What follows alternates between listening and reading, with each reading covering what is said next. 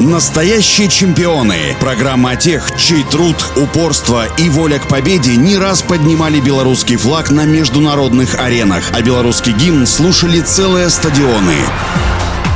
Всем доброго дня. У микрофона Василий Данилов. Елена Владимировна Волчецкая родилась 4 декабря 1943 года в Гродно. Советская гимнастка, олимпийская чемпионка, заслуженный мастер спорта СССР, заслуженный тренер БССР. Заниматься гимнастикой Елена Владимировна начала в школе. Тренировал их учитель физкультуры Николай Федорович Третьяк. Через полтора года Волчецкая стала тренироваться у знаменитого тренера Ринальда Кныша, который сделал из нее чемпионку. В 15 лет она добилась первых успехов, стала мастером спорта. Коронным видом Волчецкой был опорный прыжок. Елена четырехкратная чемпионка СССР в опорном, двукратная чемпионка СССР в упражнениях на бревне. В 1964-м Елена Волчецкая на Олимпиаде в Токио в составе сборной стала олимпийской чемпионкой.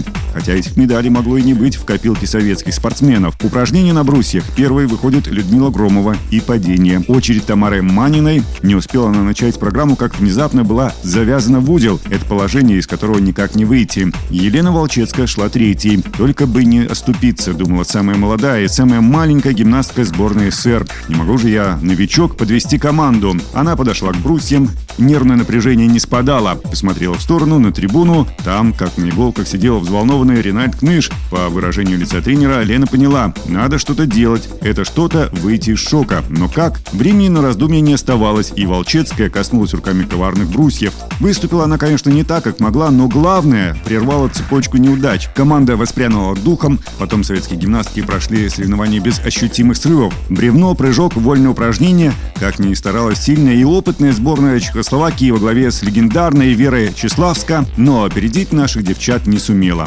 После Олимпиады Волчецкая вышла замуж, начала работать преподавателем в техникуме. Потом открыла факультет физкультуры в Институте Гродно, куда она перешла. Заслуженный тренер БССР Елена Волчецкая, первый тренер легендарной Ольги Корбут. Именно она рассмотрела в ней будущую чемпионку. Ну а у меня на сегодня все. Желаю всем крепкого здоровья и побед во всех ваших делах и начинаниях.